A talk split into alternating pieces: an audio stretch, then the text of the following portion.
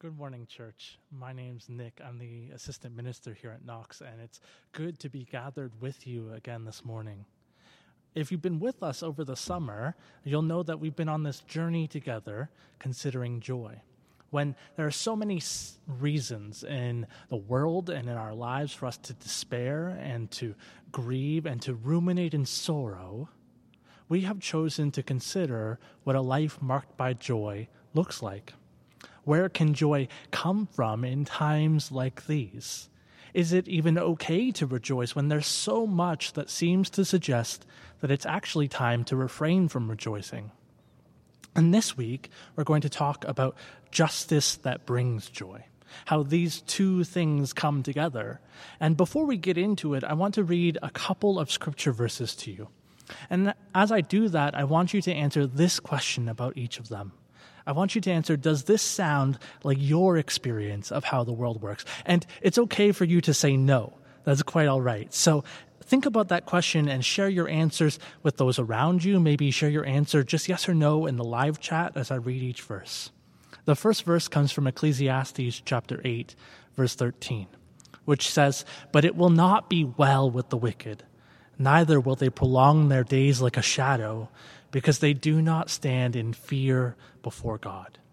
So simply answer yes or no. Does that sound true of what you've experienced and observed of the world around you? I'll give you a moment to share your answers.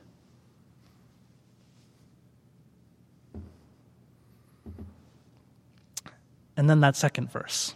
It comes right after it, actually. It's Ecclesiastes 8, verse 14, and it says this There is a vanity that takes place on earth that there are righteous people who are treated according to the conduct of the wicked, and there are wicked people who are treated according to the conduct of the righteous.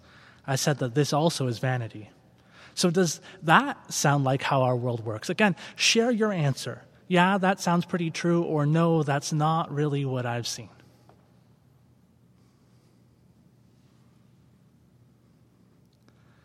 I can't see the live chat. So this is a bit of a gamble, but what I think is that most of us would have said that that first verse doesn't actually sound that honest about how our world really works. That we've all known wicked people who've lived far longer than it seems like they deserve, who've been allowed to go on hurting and harming others in a way that really throws into question if there is a good and just God in the world at all. And so, with that same train of thought, I suspect that most of us said the second verse actually does sound true of our world, of what we've experienced. That we all have known good, kind, and generous people who endure deep suffering, perhaps who have received a heartbreaking diagnosis, maybe who have died long before their time. And so we wonder why? And we might ask, what joy can be found in justice when we live in a world that seems so bereft of it? What about the things that we can just see so plainly are evil and seem to be unanswered by God? What about human traffickers and arms dealers? What about the unrepentant racist and the gleefully homophobic? What about those who neither fear God nor show any compassion for people? We might say that these people should be dealt with swiftly, and yet they are not. We might say that their evil is great and it should stir God to anger, it should ignite God's wrath. And yet, more often than not, nothing. So, how are we to deal with this? First, I would challenge us to consider if we really do desire these things. And I raise that question because as I look around me, I see that we not only witness, but we participate in democratic countries that elect leaders who say the most vile things about women and refugees. Or we elect leaders who it seems as though every other week seem to be under new investigation from an ethics commissioner. And with these realities, can we truly say that we are a people who long for the undoing of the unjust? Or are we a people who admire them and raise them to positions of power? Or I, we see sexual predators fired from corporations, and we see dog whistling agitators removed from the columns of newspapers, and we bemoan the onset of cancel culture. And there's a conversation to be had there about how all these things play in together. But seriously, sexual predators and people who are propagating racist beliefs are these the people that we're going to mourn when they lose their job? We witness the small demises of the very people that we say with our mouths that we desire God to finally subvert. And far from rejoice when it happens in a small way, many of us weep. Why is it that we resist the notion that we should actually rejoice when the wicked perish? As we talk about justice, and especially as we talk about God's justice, we must first honestly consider if we really want justice in our lives and in the world. Because far from a reason for joy, it seems as though we find this justice to be a reason for fear. I think the reason that we see so many negative reactions to even small works of justice in our world is that there's a part of each of us that fears finding ourselves in that same situation. What if I get caught up by words that I said a long time ago, by actions that I'm not proud of? We fear judgment, and so we find no joy in its exercise. We fear punishment for all that we've done wrong. So we hesitate to acknowledge that, you know what? Consequences for actions are actually good and right and the thing that we're longing for in our world. Psalm 7 is the scripture that I'm really going to focus on this morning. And the latter half of it was read for you. But it's a psalm where David sings out to God because of the persecution that he's enduring. And while eventually it does end up in that place that you heard, that God is our shield who saves the upright in heart, a righteous judge who will work against those who do evil, where it actually begins is what you heard in that prayer of confession and lament. That David actually says, Oh Lord my God, if I have done this, if there is wrong in my hands, then let the enemy pursue and overtake me. This seems to be a note of caution for all who seek justice, that it will impact us as well. That we may not be as righteous as we imagine ourselves to be. That the suffering we endure may in reality be God working to protect those who we have harmed. None of us being perfect, this seems like an important warning for us to listen to. And perhaps it is this warning that's lodged itself in the back of our minds and has made us reticent to ever seek out justice, for fear that it may also be our undoing. This line of thinking, that if we pursue justice, it might undo us, and so we shouldn't pursue justice at all, this line of thinking is wickedness in itself. If we truly long for justice in our lives, it must begin with ourselves we must be willing to be confronted by the ways that we have worked evil in the world, willing to be corrected and to do that hard work of reconciliation, becoming humble so that we might again be friend to our neighbor who we have harmed far too often. And as we do this kind of work in ourselves, as justice becomes not only the plea from our mouths, but in fact the very way of our lives, as that happens, we will not come to despise it and we will not come to despise the pain that it sometimes brings us. Rather, we will learn to rejoice in it in every place where it is found, even when it confronts us, because we know that it's good, that it's good for us, and that it's good for all people who God loves. Psalm 7, I want you to know, was written not by a man enduring persecution and seeking vengeance on his enemy Rather, Psalm 7 was first written by a man who, deep within himself, wanted to see God's justice in the world, even if that meant that there might be a cost to him. In the church, we're people who love mercy, and rightly so. As Phil highlighted for us last week, there is a joy that comes from being found and forgiven. Joy in knowing that in spite of our great injustices, God has loved us. But mercy comes with an expectation. And it's an expectation that those who receive forgiveness will behave now as forgiven people, that they will not continue to perpetuate evil but will put an end to it in their lives. That we will rejoice when mercy is offered to others as well, but we will also expect that they too will now behave in new ways. And if they will not, then we should anticipate that one day they will be undone. But why only one day? Why not today? Why not yesterday? Why does this go on and on?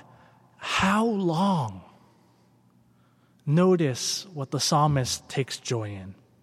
He says, If God does not relent, he will sharpen his sword, he will bend and string his bow.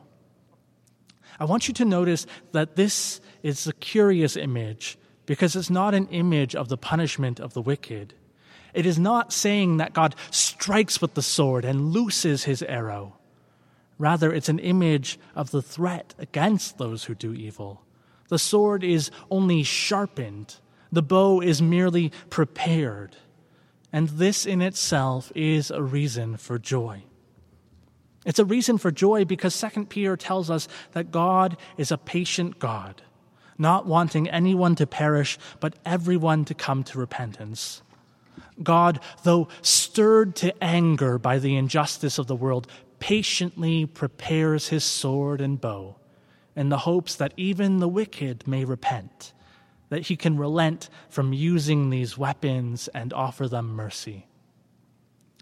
St. Augustine of Hippo, a North African bishop from the 5th century, he put this idea in this way. He wrote, He is strong, who himself most pa- powerful for our salvation endured even godless persecutors. He is long suffering, who did not immediately after his resurrection seize those who persecuted him in order to punish them. Instead, he bore with them in order that they might eventually turn from such impiety to salvation and he still bears with them, reserving the final punishment until the final judgment, and even today invites sinners to repentance. Even when it seems as though the wicked get what the righteous deserve, and the just suffer as though they were wicked, still we can have deep joy because we do not see a God who is absent Rather, we see a God who is patient. Let me say that for you again. Even when it seems as though the wicked prosper, we can still have deep joy because we do not see a God who is absent. Rather, we see a God who is patient.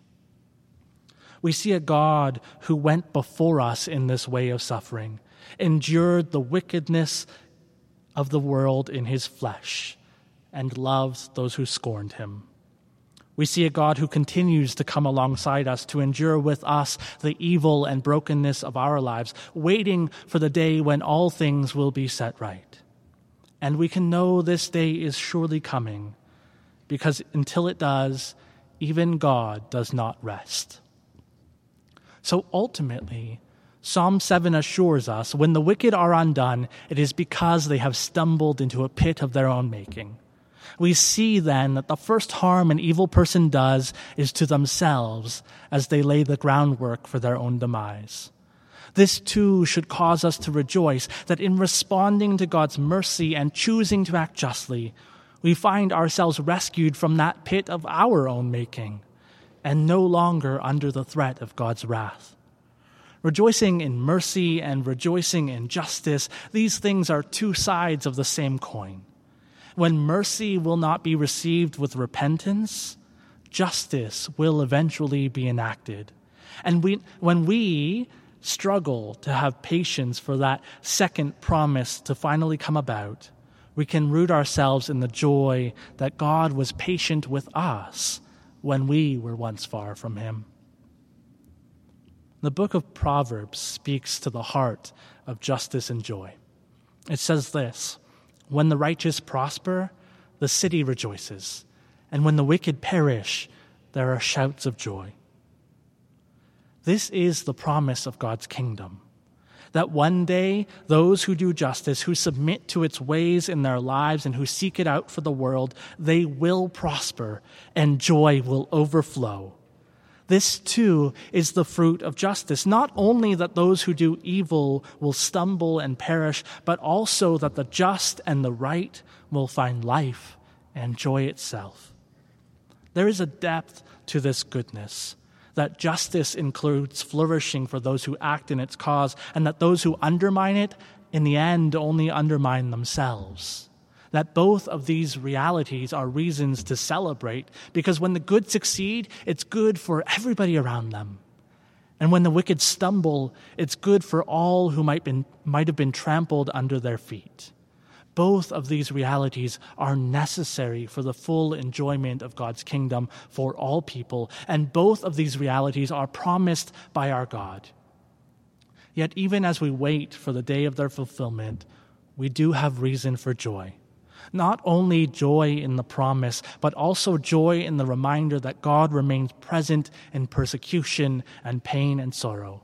Having modeled patience in these things through the life of Jesus, our God continues to endure patiently for the good of all who he loves. Brothers and sisters, when you see the just rewarded, you should rejoice. And you should not weep.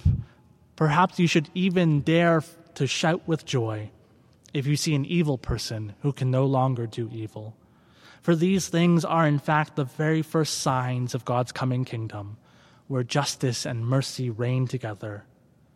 And do not lose heart when an evildoer seems to prosper, but take joy in the reminder of the psalmist that the Lord is patient, but he sharpens his sword, and that all who persist in their love of evil will one day fall into pits of their own making. May this be so in the name of the Father, and the Son, and the Holy Spirit. Amen.